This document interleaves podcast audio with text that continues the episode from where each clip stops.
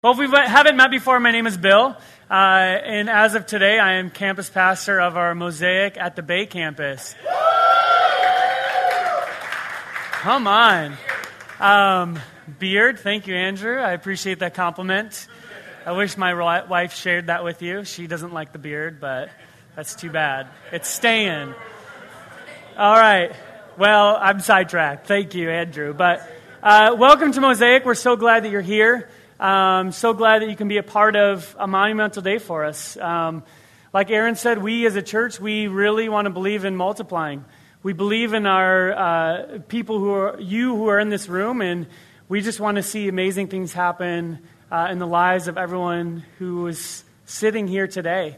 Um, that we can continue to plant churches in this city and in this country and around the world. So we're pretty excited about that, that we get to do it once and we can keep doing it over and over and over again. So uh, that's the hope, anyways. But tonight is a big night for us. Um, but I, I, think we need to kind of address a little bit of the element in the room is churches and uh, Christians can be weird sometimes.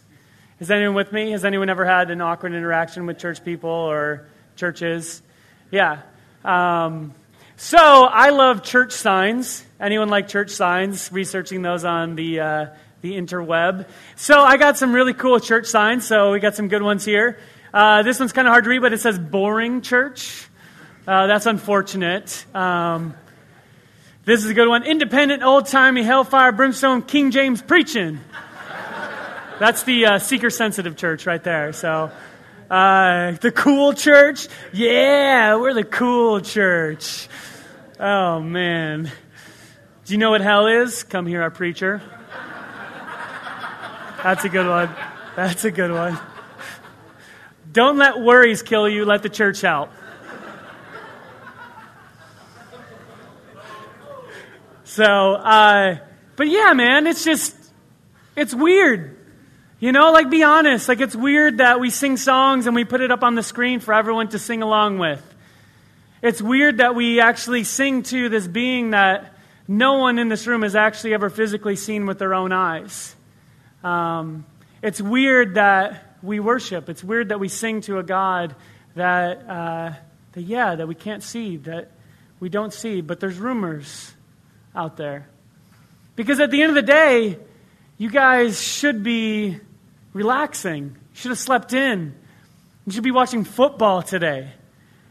It's weird that we're in this room. It's weird that we can gather together uh, under one name and we could actually be present in this room uh, it's kind of weird.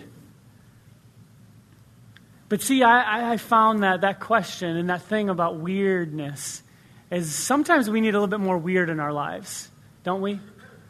Because the things that keep us up at night, those are the things that make life intriguing. Those are the things that make life interesting. You know, how can the universe be trillions of years old? How can there be that many stars and that many galaxies out there? What created everything? Uh, I read this statistic this week that uh, atoms is mostly made up of empty space. And if you took all of the empty space out of an atom and you put all the atoms next to each other, that the entire human race would fit into the size of a sugar cube. That's weird, right? But man, we long for this to be true. I believe we long for a little bit more weird. We long for a creator. We long because deep down inside we want something more than the 80 possible years we could possibly live on this planet. Because deep at our core, man, our hearts, we want to live. The book of Ecclesiastes, chapter 3, says God has set eternity in the human heart. God has placed eternity in the human heart. See, the thing about being weird is that's exactly where God seems to show up sometimes. God seems to be found in the questions more than he's found in the answers. But man, I know, understand this mystery. This has baggage to it. Like, why start another church in our city? Like, why should we do that? Right? Because at the end of the day, there's hundreds of churches in Lincoln. I feel like as we were like dreaming and praying about this happening, I'm driving through the city and I see church after church after church. Drive down 84th Street and you just see huge building after huge building after huge building of all these massive, huge communities of faith. And it's like, can't these people just get on the same page? Can't we just come together and can't we just be united? Like, why do we need to continue planting more and more churches? Is that really the smartest, most strategic thing to do? See, that question, why should we plant another church?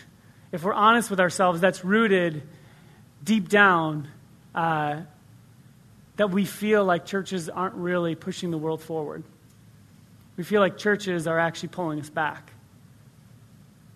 The question, why another church, reveals to us that we need more churches in the world that exist to serve the world. We need more churches in the world that exist to be on mission with God, to continue to uh, make the world more in tune with the way that God intended it to be in the first place.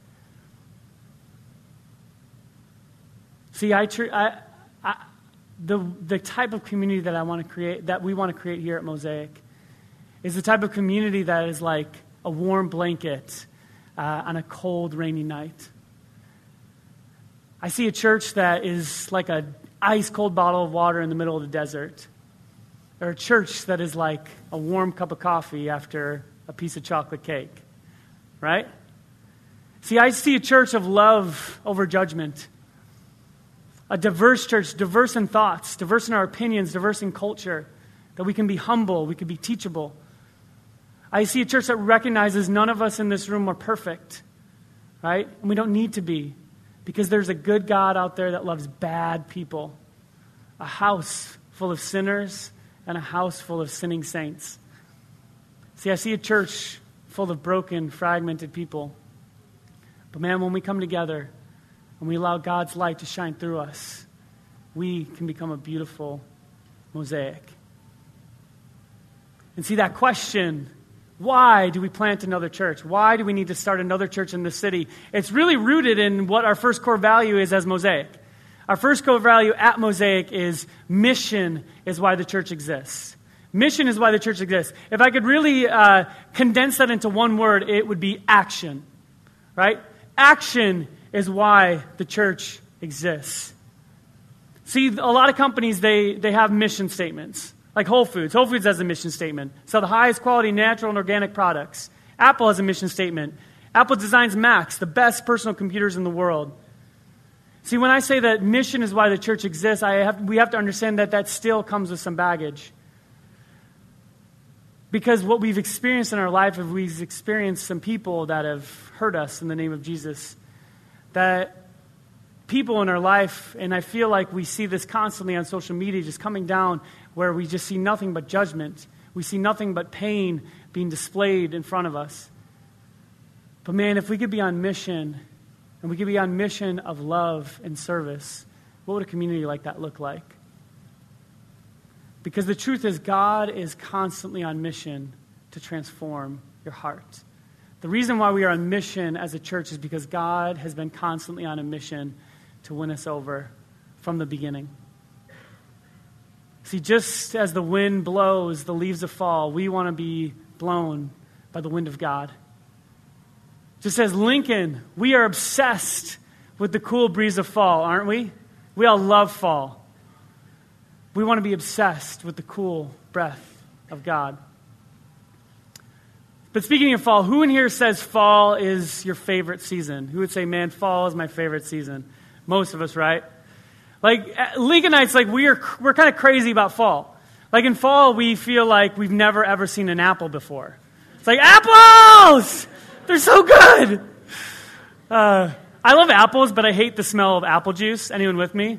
Apple juice is the worst smell in the world. Just stick your just stick your head in a mom's minivan, and you'll know what I'm talking about. It smells like apple juice and Cheerios. It's really gross.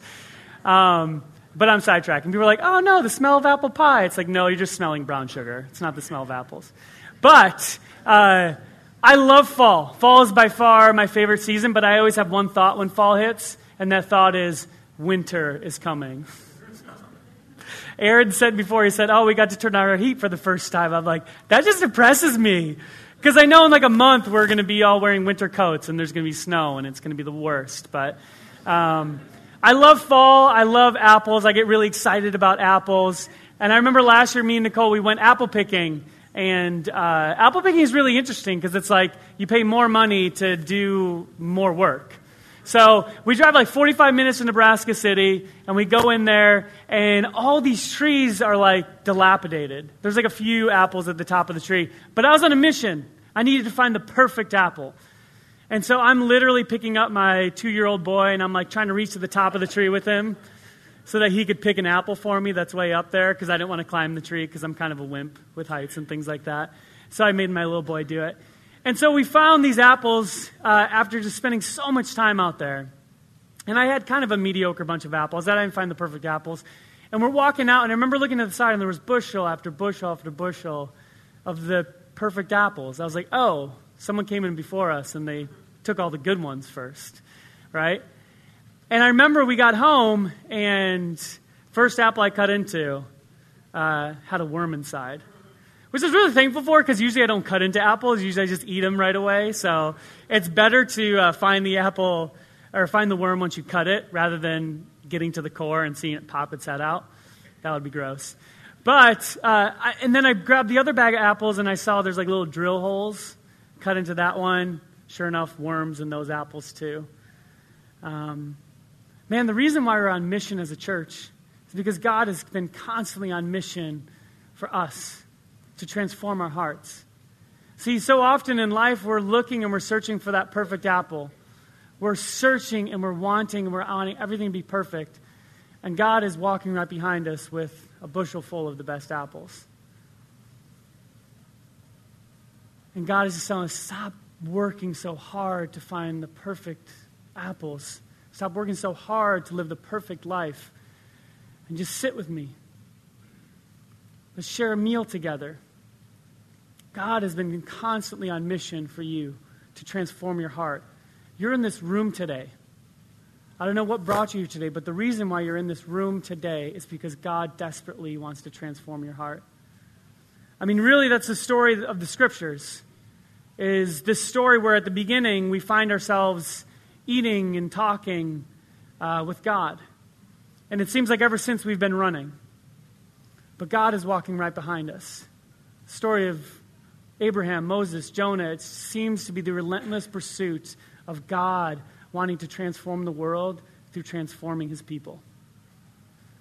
So we find in Jeremiah chapter 31, it says, I have loved you with an everlasting love. Therefore, I have continued my faithfulness to you. Ezekiel 36, 26 says, I will give you a new heart and put a new spirit in you. I'll remove from you your heart of stone, and I will give you a heart of flesh. And then what we find is God does something absolutely weird and crazy. God, the creator of everything, he becomes one of us. He puts on flesh and he becomes a man.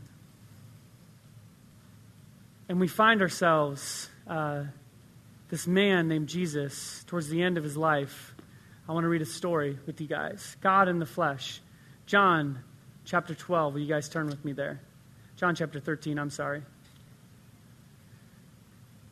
I heard this comedian this week, um, or maybe it was two weeks ago. Uh, he was talking about how funny it was that Jesus had so many disciples. Um, does anyone know how many disciples Jesus had? Just shout it out. Twelve. 12. You know, most people know that. It's like 12 disciples. Uh, so think about it. Like everywhere Jesus went, like 13 guys rolled with him. And he's like, if that's not gangster, I don't know what is. right? Everywhere you go, 13 guys. You call ahead to get a table at the restaurant. It's like, how many for your reservation? 13. It's like, 13? Oh my goodness. Yeah, and put all the chairs on one side of the table so that we could eat on the same side. but everywhere Jesus went, he seemed to be sharing meals with people. Shared meals with uh, pimps and prostitutes, thieves and gangsters. But in this moment, Jesus is sharing a moment with his 12 disciples in John chapter 13, starting in verse 1. It says, It was just before the Passover feast. Jesus knew that the time had come for him to leave the world and go to the Father. Having loved his own who were in the world, he now showed them the full extent of his love. The evening meal was being served, and the devil had already prompted Judas Iscariot, son of Simon, to betray Jesus. Jesus knew that the Father had put all things under his power, and that he had come from God and was returning to God. So he got up from the meal, took off his outer clothing, and wrapped a towel around his waist. After that, he poured water into a basin and began to wash the feet of his disciples, drying them with the towel that was wrapped around him. See, this is a pretty significant moment because Jesus is taking off his outer garment, the scripture says, and he's literally washing his disciples' feet in his underwear. And in this culture, the only time you let someone see you like this would be uh, if you were a servant or if you're, you would only reveal your undergarments to your wife, obviously.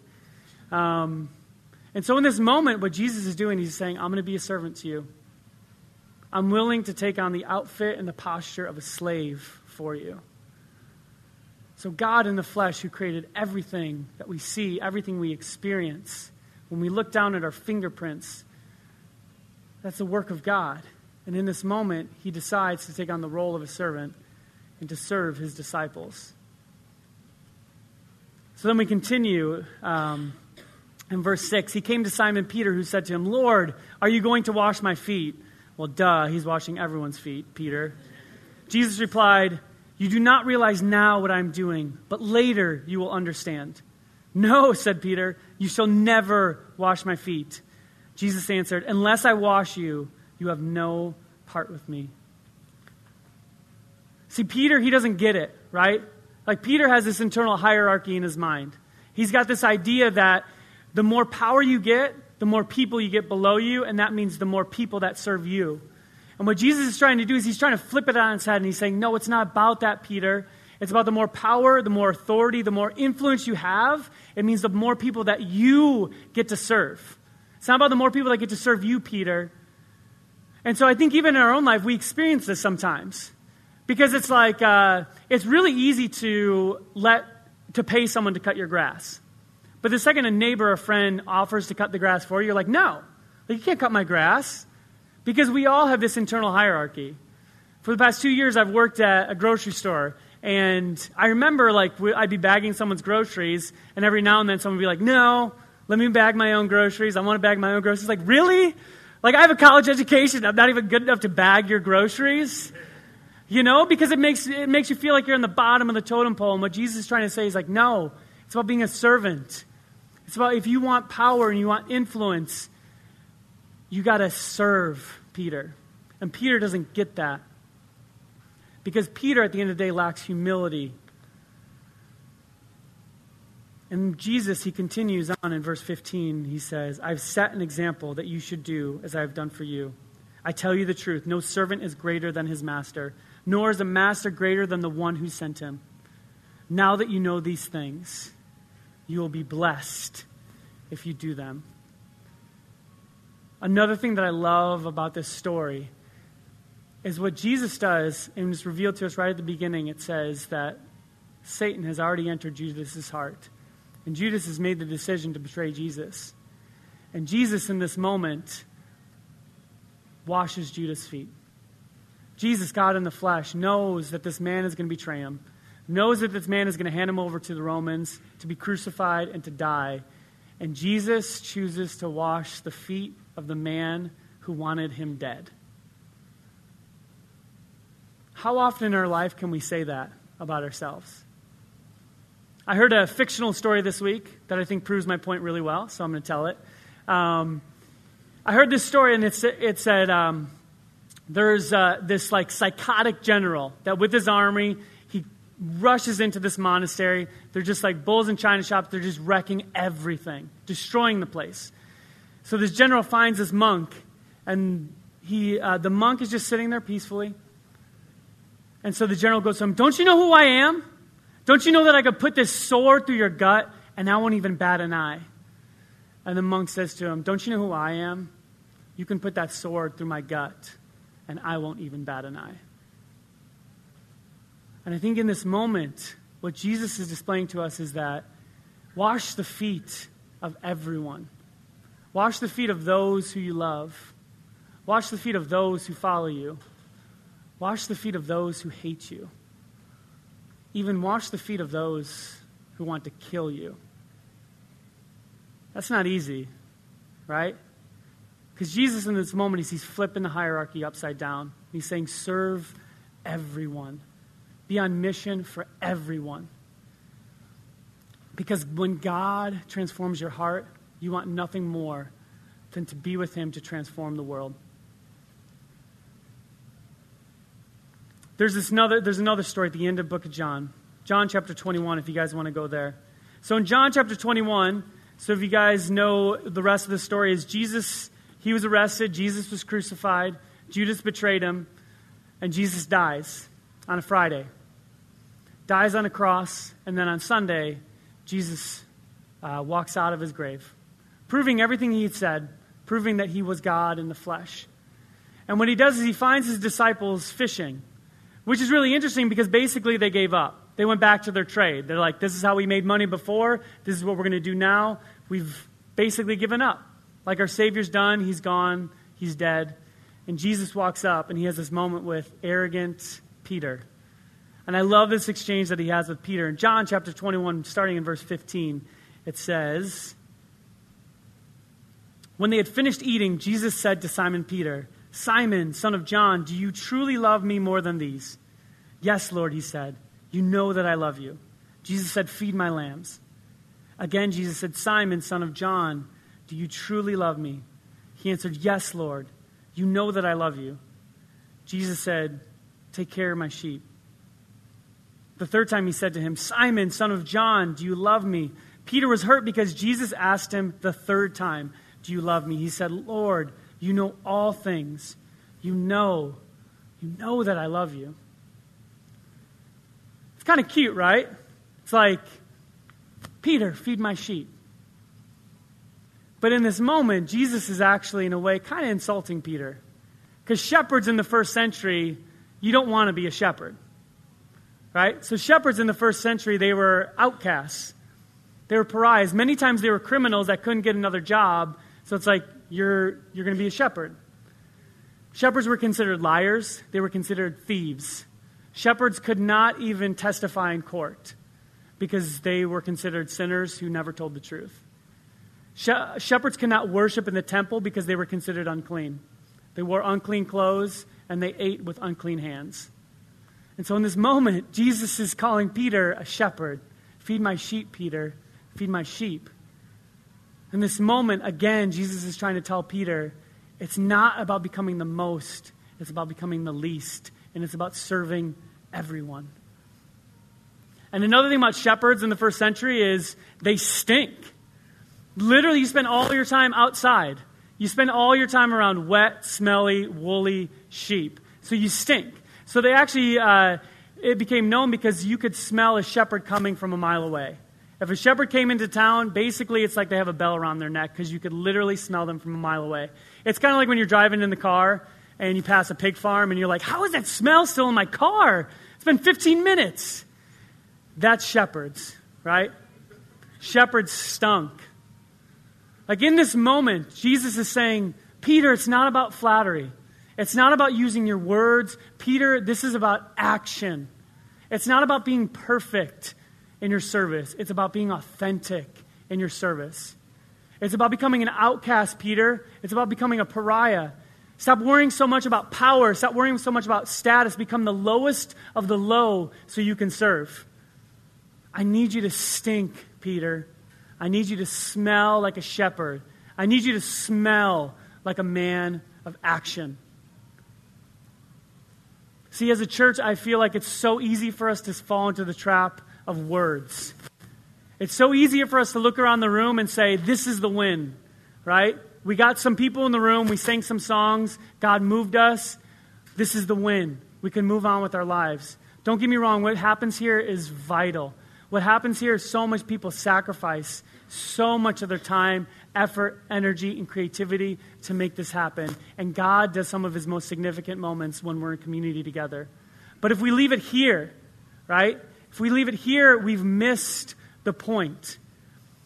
It's a lot like football, right? Could you imagine if you had someone and all they did was talk about a football? They're like, man, these laces on this football, it's perfect. The color of this football, it's better than any other color football out there the grip, the lettering, everything about this football. It's the absolute perfect pressure, the air pressure inside the ball. And you're like, just play with the football. Stop talking about the football and actually get in the game and play. And so often we, like footballs, footballs are never meant to be put on a shelf. And faith is never meant to be put on the shelf. And I feel like so often it's easy for us to be all about words and words and words and words. But in this moment, what Jesus is calling us to is he's calling us to action. He's, causing, he's calling us to stink. He's causing us to smell like a shepherd. Faith, never meant to be on the shelf. We stink so that when we walk down our neighborhoods, when we walk into the office, people can smell us from a mile away. smell of hope. smell of someone who loves us. smell of someone who we know is for us and that will serve us. And if I'm honest, is that most people's experience with people of faith? Is that most people's experience and encounters on social media with people who claim the name of Jesus? And I began to think about that of like, who are my heroes? And through this journey of planting a church down at the Bay, uh, getting to know two amazing human beings, Shane and Nikki, two outreach workers at the Bay. I was walking through the neighborhoods this week, uh, just praying, meeting people, passing out some flyers, inviting people.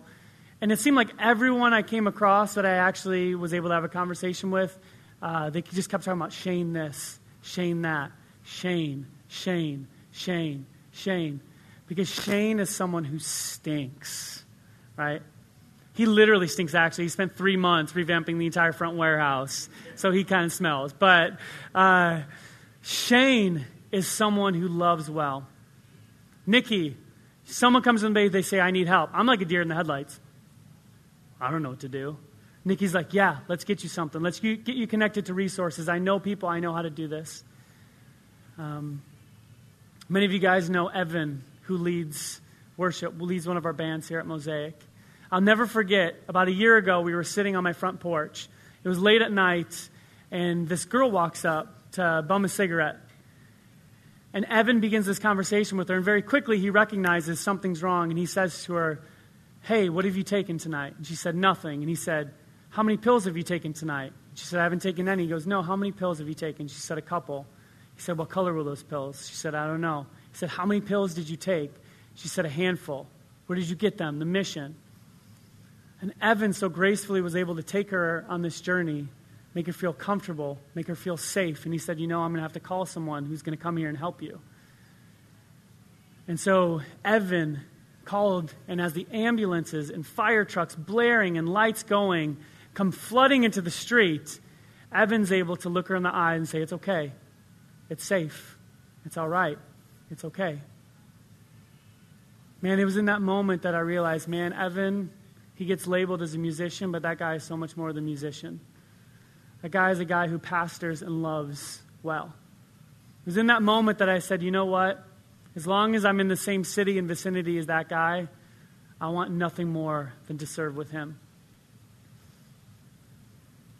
See, this mission, mission is why the church exists. It's not a mission of morality and judgment, it's a mission of grace. It's recognizing that, you know what, I'm not perfect, and that's okay because Jesus was perfect for me. But God desperately wants to transform your heart today so that you can be a part of the mission of God to transform the world that we live in. To stink, right? To smell like shepherds See, loving the world is why the church exists. Mission is why the church exists. Action is why the church exists. Why? Because God is crazy about you. We got a good God that loves bad people. And you in this room today, you can be a part of that. You don't have to be someone who's passively just watching. You know what my dream is? My dream is that we recognize that, that ministry doesn't happen on the stage. Ministry is happening all around. Everyone who comes and says, Mosaic is my home and Jesus is my Savior.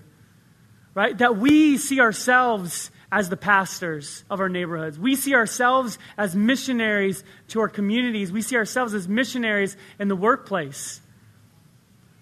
That this isn't the win, this is just the beginning. That the win is when we truly catch the mission of God in our life. That we truly embrace Jesus transforming our hearts so that we can serve the world. Jesus transforming our hearts so that we can be shepherds, so that we can stink, and that we can love and feed the world that we live in. And so today, I invite you to be a part of this tribe called Mosaic. I invite you to be a part of this mission. Because the thing about it is, you don't have to do it alone. You can do it in community with the people who are sitting here all around you right now. Because, man, let's be honest, doing it by yourself feels really lonely, feels really big, feels really scary. But today, you're in this room, and you got to ask yourself the question will you let Jesus transform your heart? Will you embrace the mission of God? Will you in this room say, you know what? I'm going to give this a shot. I've given a lot of things a shot, but today I'm going to allow Jesus to transform everything about me. And then the second thing is, will you, with me, become a shepherd? Will you stink? Will you be willing to ask God the question, God, what is your mission that you want me on? And you know what? Heck, we want to be a church of action. And so, even if you are really just searching and struggling with the existence of God, if you see something in the world that desperately needs changed, but you're struggling with this idea of faith, that's all right. You're more than welcome to be part of our tribe. But you can still be a person of action. And that if you want to do great things in this world, if you want to do good things in this world, you want to serve people in this world, we are more than happy to come alongside of you and see that be a reality. It's a big part of why we want to plant a church at the Bay. It's a big part of why we want to partner with an organization like that because they're doing amazing things in this city. And just because you don't claim the name of Jesus doesn't mean that you can't do amazing things. What mission are you on? I read this uh, quote this week. Um, if I could find it. Wes Jackson, he said, if you're thinking about an idea that you can solve in your own lifetime, then you're thinking too small. What is that thing that's burning in your heart? What is that thing that inside you're like, I have to do that? There's so many things about this world that are just not right. God, where do I need to be on mission? Because mission is why we exist that we can be people of action. And so today I invite you to journey together. Today I invite you into this core of who Mosaic is, that we can be on mission together. Because at the end of the day, we're all just broken and fragmented people, right? We feel like our lives so many times have been shattered. But if we could come together and we can allow God's light and Jesus' love and Jesus' service to shine through us, then we become a beautiful mosaic together. Mission is why we exist. Let us be known in this city as a church of action. Let's pray together.